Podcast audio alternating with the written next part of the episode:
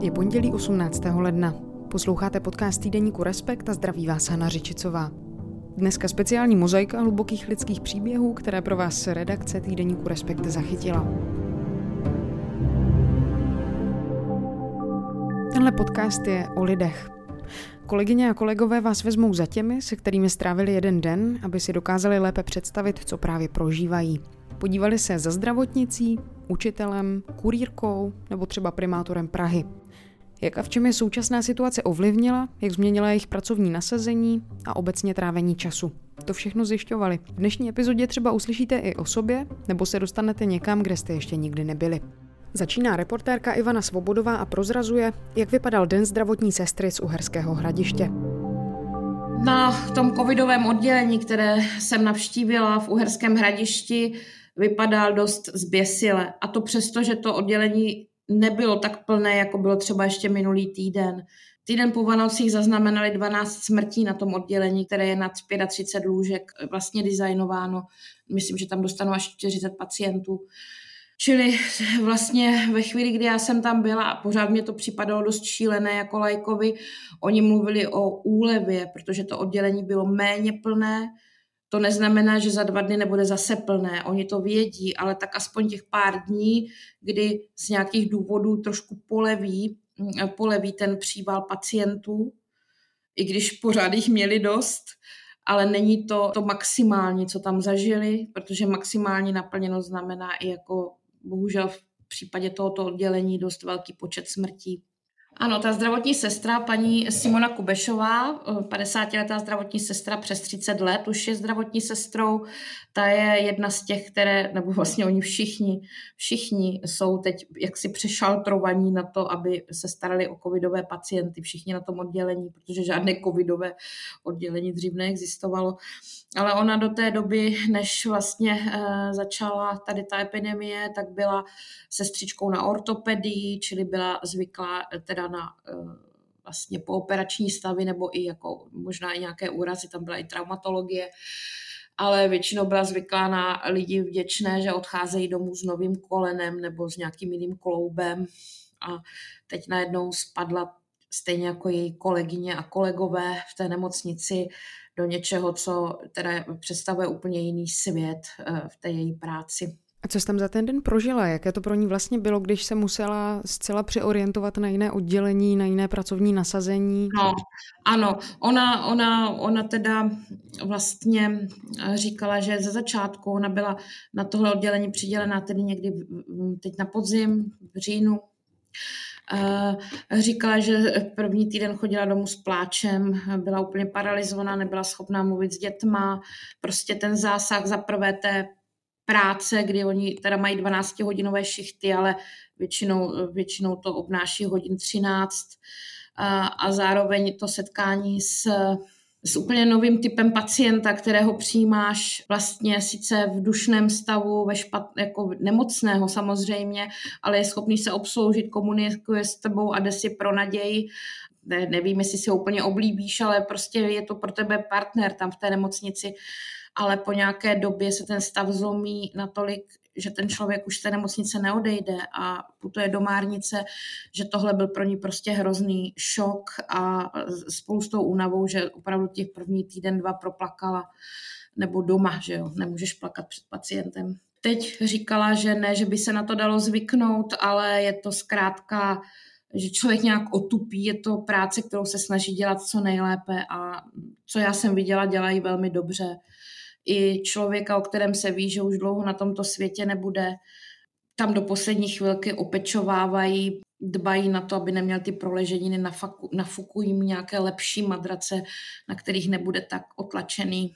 Pořád mu všechno mění, chodí ho krmit, mluví, především mluví na něho velmi laskavě. Je to, je to vlastně, eh, jako to, ta moje návštěva tam byla, já jsem byla dojatá, nevím, byla to směs dojetí, eh, smutku, ale vlastně chvilkama i radosti, protože kromě toho, že za mé přítomnosti jedna z pacientek tam zemřela, kterou jsem tam viděla chvíli, tedy ještě jako samozřejmě jako pacientku a pak už, pak už, pak už ji odváželi. A tak, tak se tam děly jiné věci. Vrátila se tam starší paní prostě s úsměvem, která Eh, která už prodělala pobyt tam, kde jsou ti opravdu nejtěžší pacienti, byla i na nějakou chvilku, byla i na, tom, na té ventilaci, ale vracela se zpátky na to oddělení, tady na tohle se vlastně jenom doléčit, ano, prostě z toho nejhoršího se dostala. A, a viděla jsem tam pána, který, který se u nich dostal natolik do formy, že si pro něho mohl přijet syn, který si ho s radostí odvážel. A viděla jsem i tu radost jako toho personálu, který se tam velmi dojemně s tím pacientem jako loučil. Uh, takže to je taková, jako ta covidová oddělení, to je taková emoční směs všeho, všech, všech možných pocitů. Musím říct, že to s člověkem opravdu, s člověkem, který ale je zvyklý reportovat o různých věcech i o nedobrých věcech, nebo nějak citově vysilujících věcech, i, e, což jsem já, tak i s takovým člověkem, že to zblízka zamává. Někomu se pracovní nasazení změnilo hodně, někomu naopak ne příliš. Redaktor Ondřej Kundra strávil den s primátorem Prahy s Deňkem Hřibem. Zkuste porovnat, jestli jste schopni ho porazit v maximálním počtu videohovorů během jediného dne. Primátorovi se změnilo, že se samozřejmě daleko více než dřív eh, věnuje eh, tématům spojeným s koronavirem. Když s ním člověk vlastně stráví celý den, tak zjistí, že některé věci se v jeho osobním ani pracovním životě nemění. A to je třeba to, jak vypadají jeho pravidelná rána. Taková chvíle, kdy může být eh, víc se svými třemi dětmi, je právě ráno, tak se se svojí ženou dohodl, že ji nechá trochu přispat, protože pak ta šichta s dětmi je na ní eh, a on zařídí eh, vždycky to, co se týká rána, stává v 6.15, připraví jim snídani. Eh, když jsem s ním byl minulou středu, tak říkal, že si to trochu ulehčil, že jim dali jogurty a nějaký termix nebo něco takového. Pak je odvede do školky, No a stejně jako vždycky, jak to dělal i předtím, než byl primátor, tak eh, nasedne eh, na metro, v jeho případě na konečné eh, v hájích a metrem jede do práce na magistrát, začíná vlastně úřadovat, otevírá si počítač už v metru a tam začíná vyřizovat první agendu. Překvapilo tě to nějak, že se vlastně moc v jeho pracovním tempu moc nezměnilo? No, eh, mně přišlo eh, zábavné, že v porovnání třeba s jinými politiky, eh, kteří se dostanou do vysokých funkcí, ten jeho civilní projev zůstává tak nějak víceméně stejný. To je třeba to cestování do práce metrem, tak jako hodně cestují třeba švédští ministři, představitelé tamní vlády. Jinak to, co jsem měl možnost sledovat, ten jeho program je rozdělený skutečně jako po minutách i oběd eh, nebo svačina odpolední, kterou mu přinášejí kolegové z kantýny na magistrátu, tak vlastně neměl eh, jedinou volnou chvíli, eh, aby si to mohl v klidu sníst, jet to při videokonferenci, kterých mimochodem ten den absolvoval třeba 12 za sebou, přicházel, odcházel do nich, nemohl se účastnit ani jako celých z nich, protože toho musel za ten den stihnout skutečně hodně. Eh, musel řešit aktuální eh, agendu, jak se bude dostávat třeba na staré lidi s očkováním, jestli se někdy netvoří fronty, řada starostů z jednotlivých městských částí eh, se ho na ty problémy ptala, ale do toho, a to mě vlastně taky přišlo zajímavé, se hodně věnoval i jiné agendě, nebo snaží se ji aspoň udržet. V jeho případě jsou to tedy věci, které jsou spojené s IT, s modernizací Prahy, co se týká používání nějakých nových technologií. Co on sám o tom soudí? Chybí mu třeba uh, takový ten klasický mezilidský kontakt? Říkáš, že za den je schopný absolvovat víc než desítku různých eh, online videokonferencí.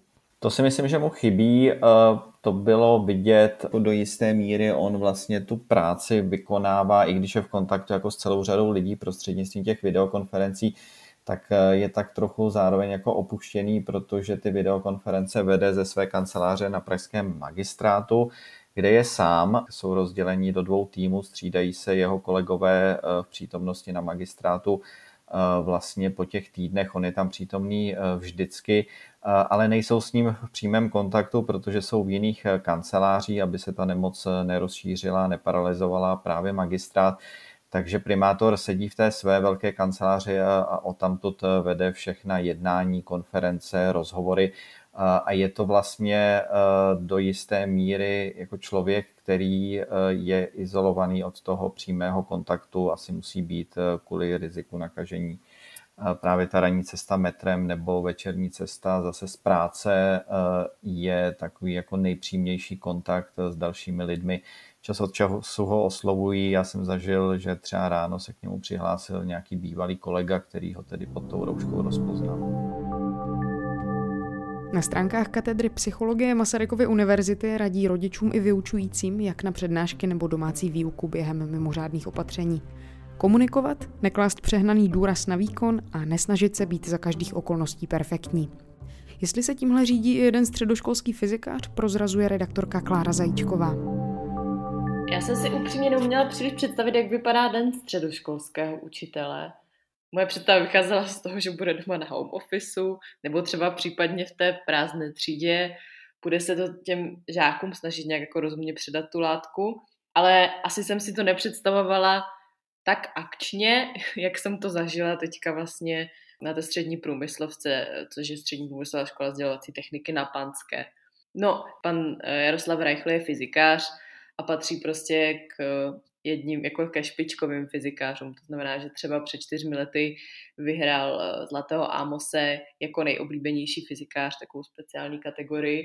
Takže jako moje očekávání vlastně bylo velké v tomhle směru Neuměla jsem si třeba představit, protože on svoji výuku hodně zakládá na jako situacích z života, praktické, na té praktické části, to znamená na experimentech, jako různých přímých ukázkách a tak dál, tak jsem si neuměla moc představit, jak to přenese skrz ten online, ale měl to vymyšlené hrozně hezky, i plynula ta hodina, předváděl nám experiment vlastně mě a fotografuji předtím, než začínal. Um, měl to nastavené tak, že si myslím, že to asi muselo být i zábavné tom formátu. To online, nebo aspoň mě by taková hodina fyziky určitě bavila, takže nám tam předváděl nějaký experiment z optiky, nebo prostě dětem, že měli jako akustiku, tak jim předváděl rovnovážný ústroj, jako úplně jednoduchá věc se zavařovačkou, tak jsem jako kýval, když se ti stane, že se třeba opiješ a tak jako používá takové jako živé metody, bych řekla. A, dost, a, nenechá, a nenechal je být, bych řekla, že pořád ta hodina byla dost interaktivní, že se pořád jako někoho na něco ptal. Tím, že on komunikoval tak, že měl na hlavě handsfree sluchátka, měl volné ruce, psal na tabuli, přepínal si mezi tím, že snímala buď ta kamera jeho, nebo tu tabuli a tak dál, tak já jsem vyloženě neslyšela, jak se s, jako co mu ty děti odpovídají, ale na druhou stranu tam bylo jasné, že s nima nějak mluví, jo? že prostě vždycky se zeptal, vyvolal někoho a tak dál, takže to tam jako rozhodně taky fungovalo. Takže mi to přišlo jako o mnoho dynamičtější, než jsem čekala. A on sám si tohle to třeba pochvaluje, nebo jaký má on názor na tady tuhle tu distanční výuku? Bylo pro něj snadný se tomu přizpůsobit? Říkal třeba i, jak na něj třeba ty studenti a studentky reagují?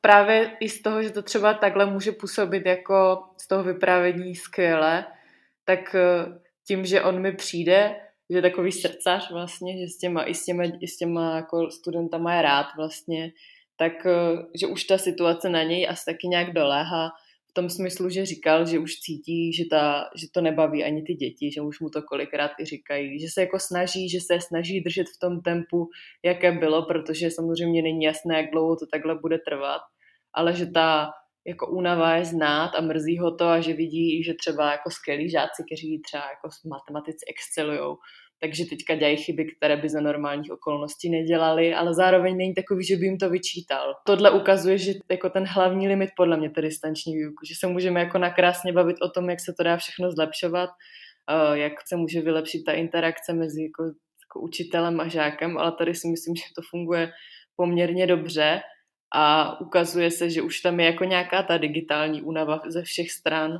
že to prostě není úplně normální, a není to tak a nemůže to být ani prostě stoprocentní, no.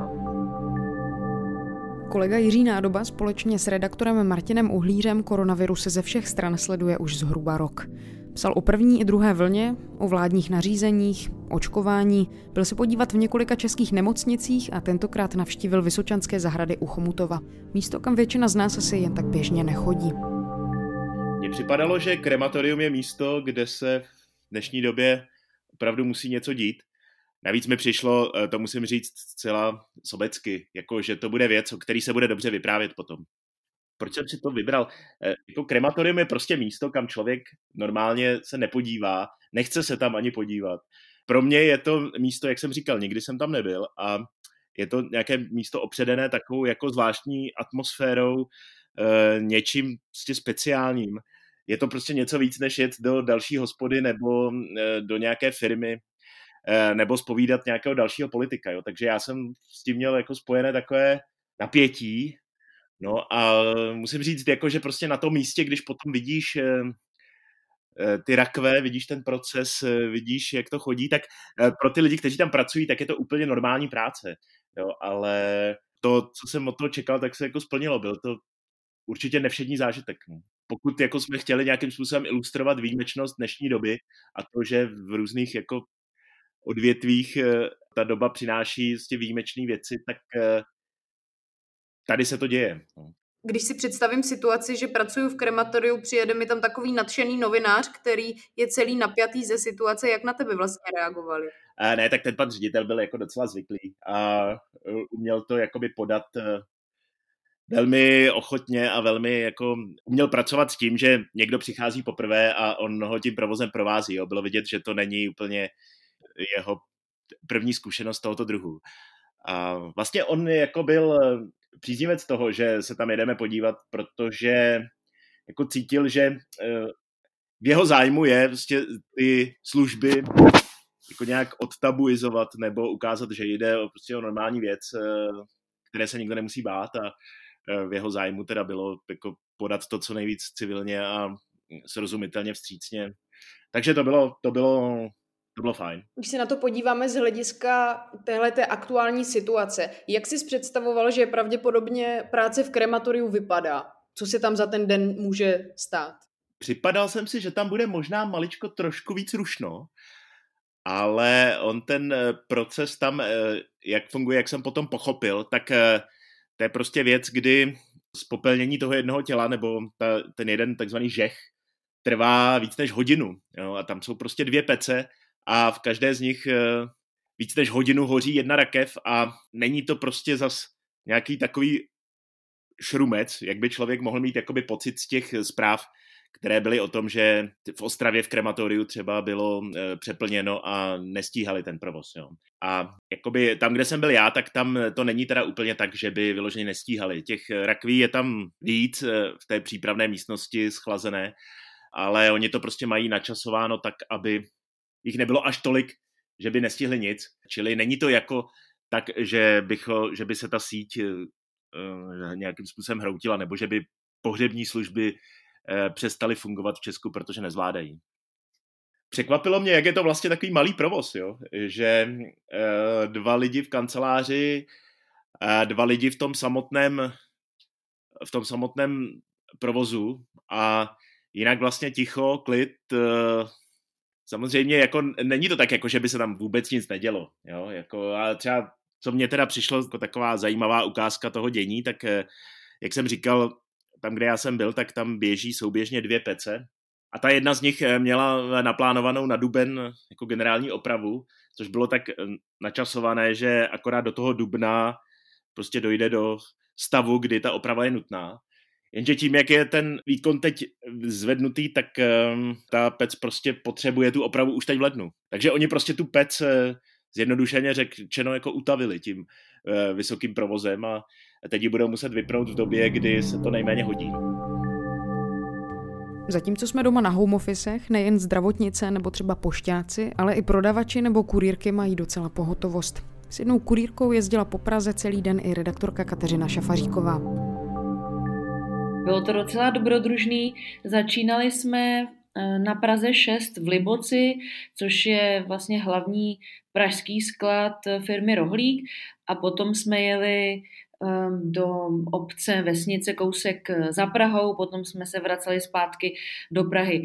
Ta kurýrka měla štěstí, že když začínala ta její služba, tak jí přišlo do aplikace rohlíku, že pojede eh, čtyři expresy, což znamená, že vlastně vezla mín tašek na eh, kratší vzdálenosti a musela víc dodržovat eh, ten čas, takže vlastně to byla taková jako jízda s velmi zkušenou řidičkou, která se hlavně musela soustředit na tu jízdu, než že by třeba tahala při každém tom nákupu nebo při každém té objednávce třeba 20-30 tašek, což někdy je. Takže to byla taková jako hlavně jízda s mladou ženou za volantem.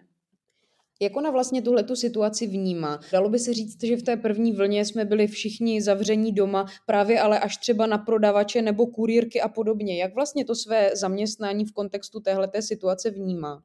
Ona k tomu přišla nesnad jako úplně slepý k houslím, ale její 23, mm, na konci ledna jí bude 24 a loni se vrátila ze studií e, na Erasmu ve Španělsku a vrátila se ke konci února vlastně krátce předtím, než česká vláda zavřela českou ekonomiku nebo zemi právě kvůli pandemii a ona se ocitla prostě po roce studia ve Španělsku, tady najednou v Česku s tím, že byla vlastně bez peněz, neměla ani bydlení a potřebovala jako velmi rychle uh, řešit uh, svoji situaci ekonomickou.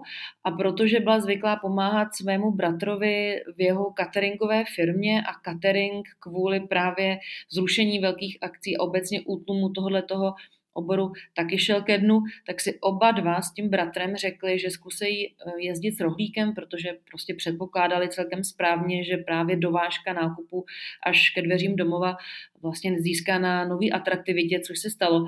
Takže pro ní podstatě ta situace uh, přinesla velmi rychle docela šikovný způsob, uh, jak si vydělat, protože vedle toho samozřejmě studuje, dál ještě v Česku pokračuje a také má ještě jednu práci uh, v domově s pečovatelskou službou, a jak sama říká, jak je to v tom textu napsáno, tak jí to vlastně umožňuje všechny věci velmi dobře kloubit, protože jednoduše si v rohlíku napíše časové sloty, ty služby, které chce jezdit, no a jede. No jaká ty jsi měla očekávání od toho setkání? Měla jsi vlastně nějakou představu o tom, jak tahle ta práce může vypadat? Měla jsem zhruba představu, ne samozřejmě nějak eh, intimní a asi co mě nejvíc překvapilo, tak bylo to, že jsem si potvrdila, že um, kurýři jsou tedy milí ve směs, což vychází z mé osobní zkušenosti a Johana, tedy ta kurýrka, Johana Jehličková mi říkala, že během toho krátkého školení, eh, která absolvovala loni na začátku, když začala pro rohlík eh, dělat kurýrku, tak jim bylo hlavně kladeno na srdce opakovaně, aby prostě byli milí na zákazníky. A ona tedy, nejenom tedy, že byla milá na zákazníky, ale byla milá i na mě. Takže to bylo povídání prostě s mladou Češkou, která byla příjemná, eh, která žila nějakou dobu v zahraničí a dělá práci, ze které, což je možná taky důležité, ze které vlastně není otrávená. Je možné, že se možná očekávala, že prostě eh, budu sedět vedle jako si fyzicky velmi zdrchané nebo minimálně vyčerpané ženy, právě protože kurí, kurýři jsou teď mezi těmi profesemi, vlastně, které jsou tak jako nejvíc zatížené eh, na stalou situací kvůli pandemii.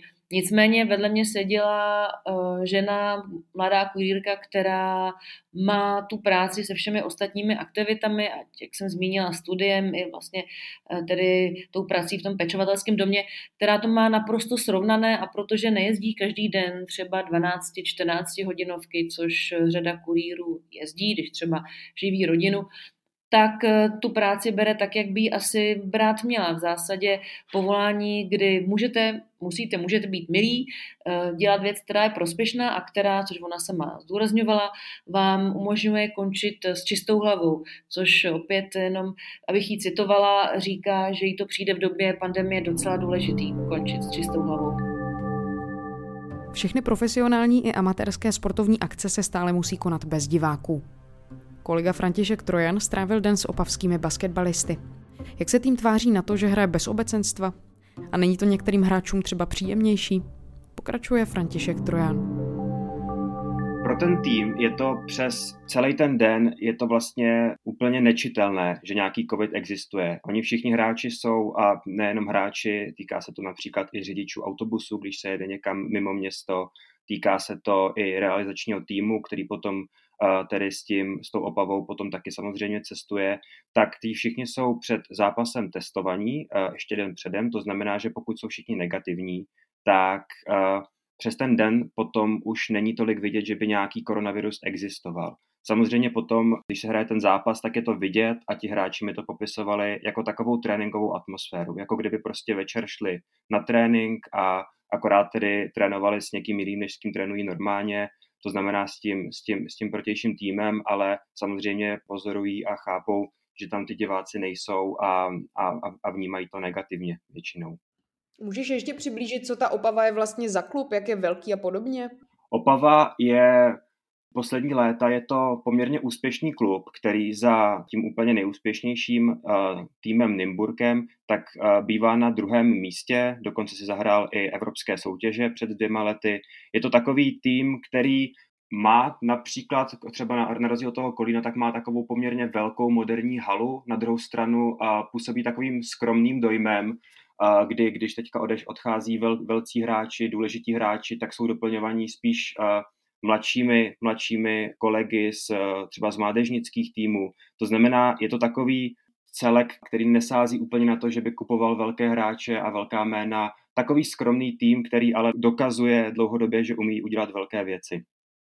Co jsi čekal, když jsi tam jel? Jaká byla tvoje očekávání? Myslel jsi, že potkáš nějakou partu hráčů v depresi z toho, že nemůžou obšťastňovat svoje fanoušky a faninky svou hrou? Hmm, upřímně trochu čekal. Čekal jsem, že uvidím uh, jakousi um, blbou náladu, když to tak řeknu, v tom týmu. A co jsem vlastně viděl, tak je nějaké smíření s tou situací. A to, to mi vlastně hráči taky popisovali, že stejně jako si zvykli na to, že hráli, hráli bez diváků, takže si nakonec zvyknou na to, že a budou muset zvyknout na to, že budou hrát opět s diváky, že to je zkrátka něco, co s tou profesí už asi bude muset být sloučeno to znamená, viděl jsem eh, v tomto směru vyrovnaný tým, který na žádná ty opatření vlastně přes ten den nějak nedávali, nedávali zřetel, nějak na to nedávali zřetel. Mě by vlastně docela zajímalo, jestli ti třeba i někdo z hráčů řekl, že mu to takhle víc vyhovuje. Přece jenom si dovedu představit, že to, když hraješ zkrátka před plným stadionem, může být i docela stresující. Ano, i takové i pozitivní ohlasy na to, jaká ta situace je, tak, tak byla, ale ne úplně z toho, že by to bylo lepší na psychiku. Tam jsem naopak spíš vnímal, že to je, že to je těžší vlastně dostat se k tomu, být aktivní a, a více soustředit na tu hru, když tam za nimi nejsou ty diváci.